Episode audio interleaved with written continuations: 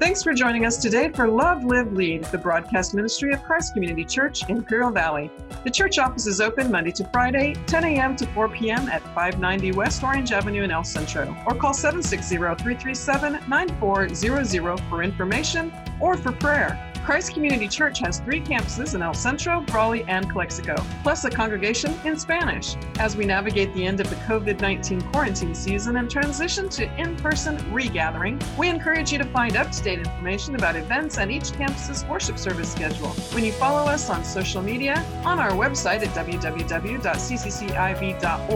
or simply download the CCCIV app. You'll find the direct link to the app at www.cccIV.org forward slash get the app, or when you text CCCIV app to 77977. There's a, a, really great way for you to tell the, the, spiritual temperature of your walk with the Lord is by your prayer life. In your prayer life, what kinds of things are you asking for? Because a, a, an immature person is asking for stuff and for things. But a godly person is asking for, Lord, grant to me these traits or these attributes. Give me wisdom, give me humility, give me patience, give me kindness, give me gentleness, give me meekness, so that I can be a blessing to others and so that I can bless you. What does your prayer life sound like? Because here's the thing the scripture says in 1 John chapter 5, and this is the confidence that we have toward him that if we ask anything according to his will, he hears us. Are you praying according to God's will? Because if you are, God hears you and he will answer you today. So, the cause of quarrels, the source of quarrels, the source of conflict, we see, second main point I want you to write down is the sanctity of devotion. Read with me what it says here in verse 4. You adulterous people, do you not know that friendship with the world is enmity with God? Therefore, whoever wishes to be a friend of the world makes himself an enemy of God? Or do you suppose that it is no, with no purpose that the scripture says he yearns jealously over the spirit that he has made to dwell in us?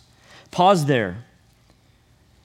Devotion is important to the Lord. If you're chasing passions and desires, you are not devoted to the Lord this morning. What I want you to see is that devotion requires your commitment. He says, You adulterous people. And this was a way in which the Old Testament prophets described Israel in her backslidings. See, in Exodus chapter 19, the Lord pledges to provide for the people. He, he says to the people, I'm going to watch over, over you. You're going to be uh, my people, and I'm going to be your God. And in essence, God says, this is, These are the rules that I expect for you to follow. And the people say, Yes, we will follow you. Yes, we will do that. It's basically a marriage covenant, a marriage exchange. It's called a ketubah in the Hebrew.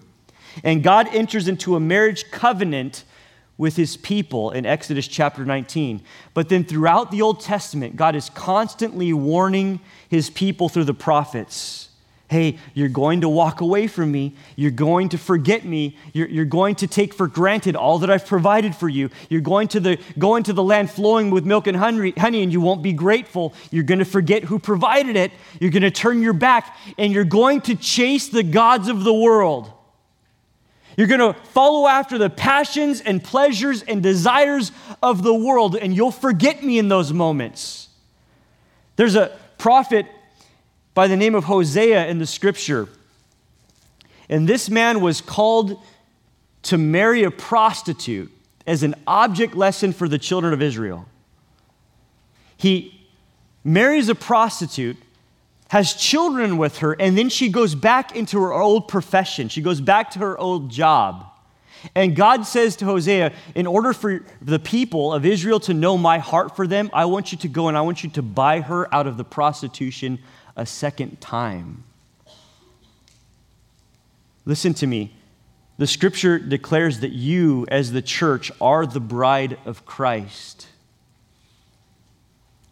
Have you been devoted or as devoted to the Lord as you should have been? Or have you been giving yourself away? Have you been selling yourself to pleasures and desires and to anyone who will come along? What do you actually have that you can offer to the Lord this morning in, this, in, the, in, in the sense of your purity, in the sense of your devotion? In order to try to drive this home, I went this morning and I, I got this flower, I got this rose. And if you want to offer yourself completely devoted to the Lord this morning in the sense like this rose, you need the whole rose to be intact. But this is what happens if you're pursuing passions and pleasures and desires, and if your heart isn't true, if your heart goes back to wander and to seek out the old gods. You follow after that lust and you pull a petal. You follow after that wealth and you pull a petal. You follow after that addiction, you pull a petal. You follow after that position, you pull a, you follow after that power, you pull a petal, and you pull and you pull and you pull and you pull until you've pulled the whole thing off, and you've nothing to offer the Lord but a stem filled with thorns because you refused to be faithful to God. Every time you pursue something or someone else, you pull a petal from the stem. And what will you have to offer in the day you enter into his presence? I'm afraid for some of you, you've got nothing on your stem. But God can restore you this morning. You can renew your commitment, you can renew your devotion. The scripture says, Don't you know that you were bought with a price? Just like Hosea bought his bride out of slavery, you were purchased. And the scripture says in 1 Peter chapter 1, knowing that you were ransomed from futile ways inherited from your forefathers, not with perishable things such as gold or silver, but with the precious blood of Christ, like that of a lamb without spot or without blemish. You are the bride of Christ. You were purchased with his blood. He bought you from your old lovers and your old ways and your old, uh, your, your old prostitution filled life. He's pulled you out of all of those passions and those desires, and He wants you to remain true to Him. God deserves your devotion this morning. This is why the scripture says that we should love the Lord our God with all of our heart, soul, mind, and strength. We should invest everything we have into loving the Lord. The scripture says this in Psalm 42 As a deer pants for flowing streams, so my, pants my soul for you. I'm panting for you. I'm thirsting after you. My soul thirsts for God, for the living God. Psalm 80 or 84 2. My soul longs, yes, faints for the courts of the Lord. To be so devoted to God that it's the only thing that you can think of.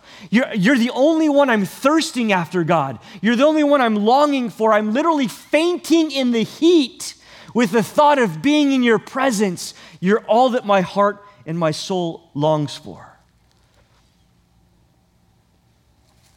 In the scripture in Luke chapter 7, we have a beautiful picture of what devotion looks like. And in this text, there's another prostitute who's been involved in sin, selling her body to the highest bidder.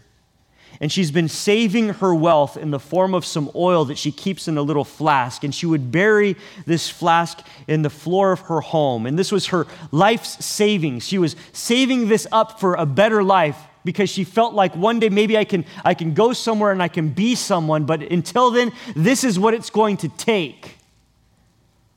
And she hears of a Jewish rabbi traveling through the city, and she comes to Jesus when she hears of the forgiveness and the grace and the mercy that he offers, and of the power that is happening through his hands.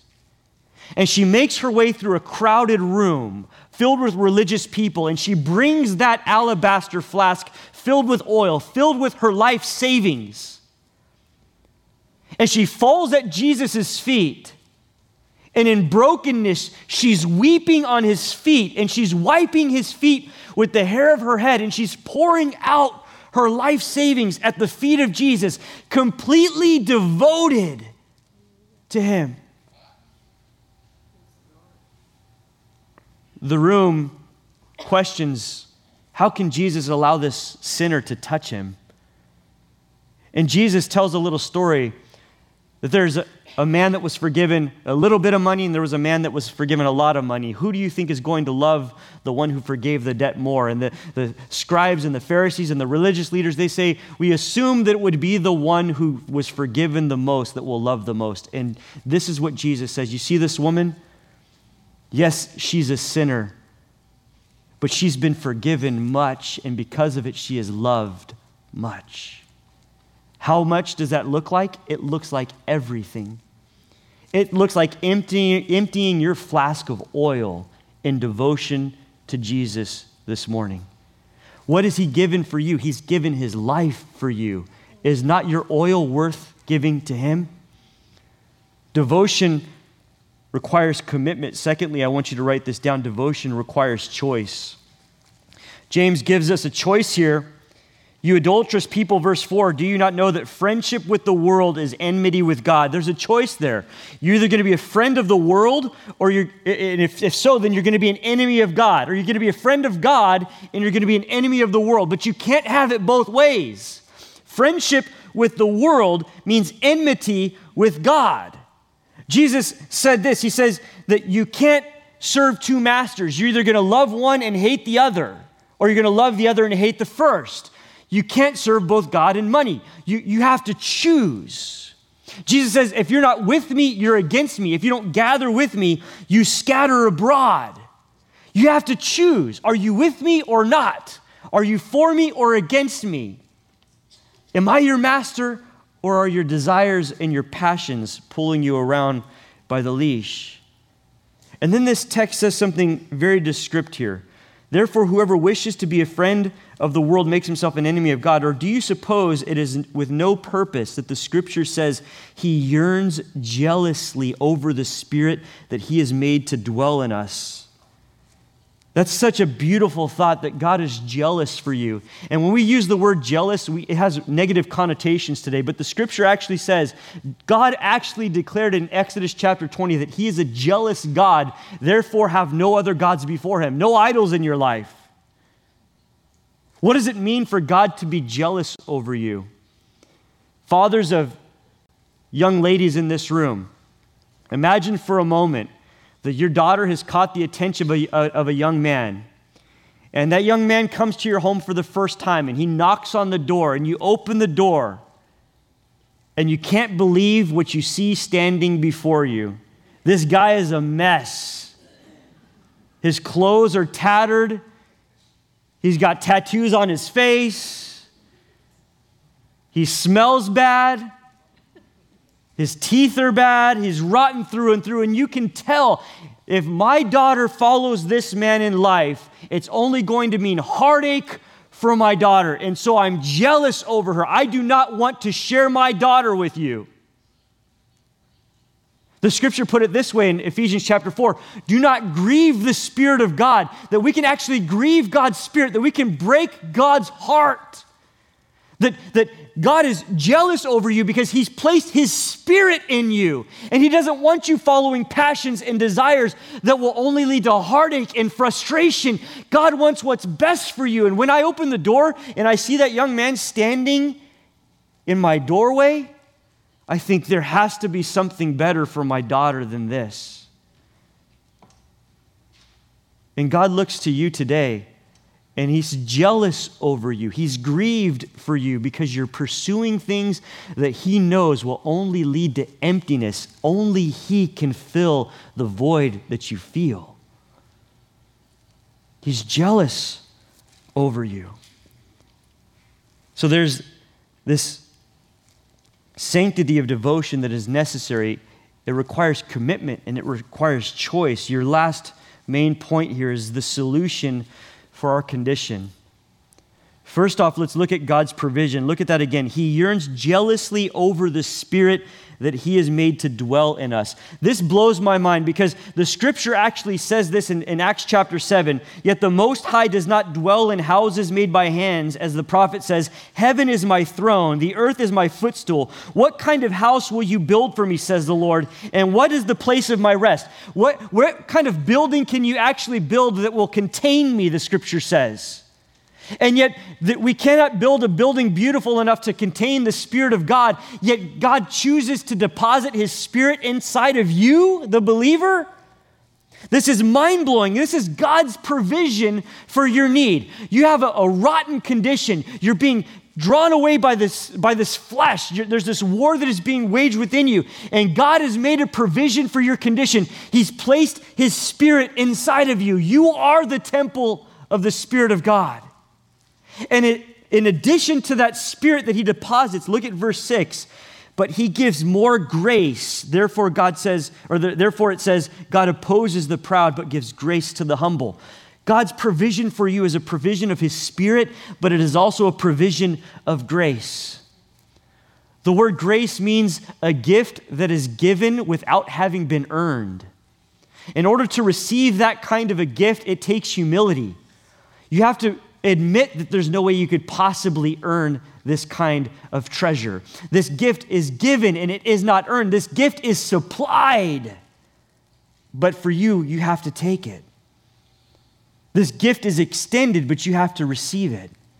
Look at what it says in Philippians chapter 4. It says, My God will supply every need of yours according to his riches in glory in Christ Jesus. God has a supply of grace for your need. And you might be sitting there today thinking, But you don't understand, Chris. You don't, you don't understand the sin that has controlled my life. You don't understand the things that I've said. You don't understand the people that I've hurt. You don't understand what I've taken or what I've harmed. And I can say to you today, none of that matters. Because God's grace is bigger than your sin. He has the riches to supply your need this morning. Listen to what it says in Romans chapter 5. Now, the law came to increase the trespass, but where sin increased, grace abounded all the more. God's grace is strong enough, is big enough to cover your sin, to forgive your sin. And all you have to do this morning is say, Lord, I need forgiveness. God, I failed you in ways. God, I, I've been following the flesh. I've been following these passions, but enough is enough. I'm tired. Give me the grace that I need to pull me from this pit. God's grace is bigger than your sin. So we see God's provision. Secondly, we see our submission, my submission, look at this again. He gives more grace. Therefore, it says, God opposes the proud, but gives grace to the humble. The word oppose means to become an enemy of. That God is an enemy of the proud. That's a scary thought because the scripture says that the mountains quake in the presence of the Lord. The scripture says that, that God is uh, like a mighty, dread warrior. The scripture says that when Jesus returns, he's going to be clothed with a robe dipped in blood. The scripture says that the kings of the world will run and will flee and will hide in caves for the fear of the mighty warrior that has come. And God is the enemy of those who lift themselves up in pride and say, I'm going to follow my desires and my passions regardless of what that means. God opposes the proud, but he gives grace to the humble. Do you want God as your enemy or do you want God as your gift giver this morning? Because that's the choice. He wants to give you this grace, He wants to give you that. But you know what it takes? It takes humility, it takes a humbling. Look at what it says here.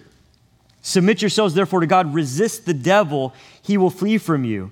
Resist the devil means to draw a line in the sand, to stand your ground, and to say, Enough is enough. Resist the devil. No more, devil. I'm not giving in to you any longer. I'm not following that temptation. I'm not following that desire. I'm not following that lust. I'm not following that passion. Enough is enough. Any of you ever been bullied before?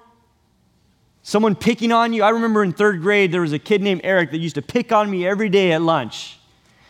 Every day at lunch. And finally, one time I had just had enough and I uppercutted him right in the gut. Boom. You know what? That bully never bothered me again. Do you know why? Because I stood up to him. Resist the devil and he will flee from you.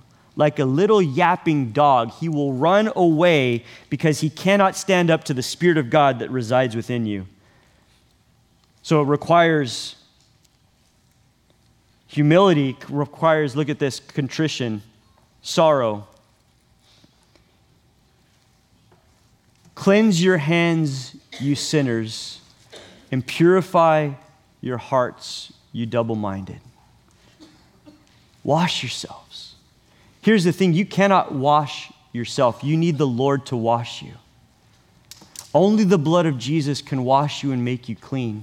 And it takes humility to come before the Lord and say, God, I've been following after passions. I've been following after desires. I've been following after the flesh, and enough is enough. I'm drawing the line in the sand. I'm going to resist the devil, but I need you to wash me. Wash me in the blood of Jesus. Wash me in the blood of the Lamb. Make me clean so that I can approach you once more. Make me clean so that I can approach your presence.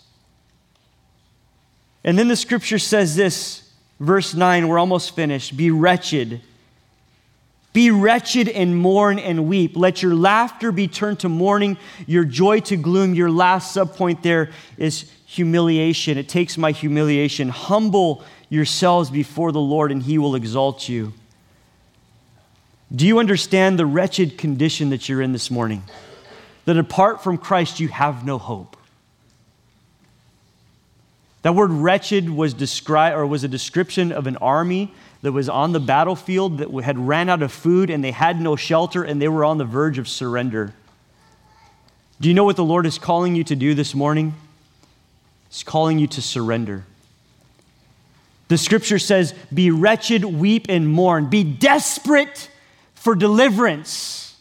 Be desperate to be delivered from this state that you're in that follows after the flesh and follows after the desires in the flesh. flesh. Be, be, be wretched and mourn and weep and come before the Lord. Humble yourself before the Lord in humility. Say, God, I cannot do this on my own. And the scripture says, if you will humble yourself, He will exalt you, He will lift you up.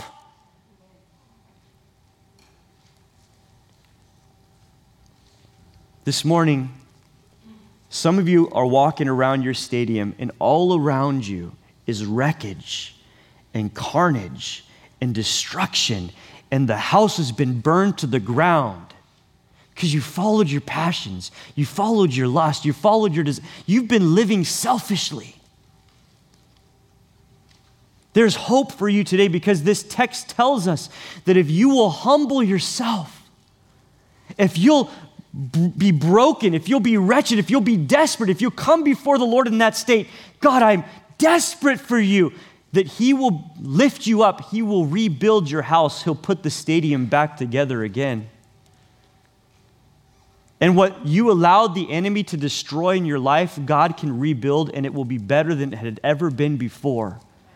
The scripture says that we serve a God who brings beauty from ashes. And all around your life right now, you look and you see ashes and more ashes and more ashes.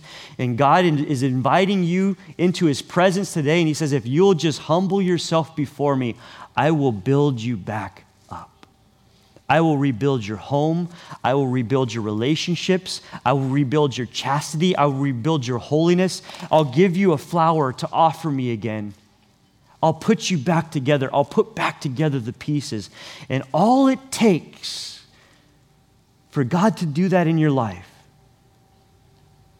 is for you to humble yourself and say, God, I need you to fix what I've broken. Is there anyone here this morning that would say that? That would say, God, I need you to fix what I've burned to the ground. Help me, Lord.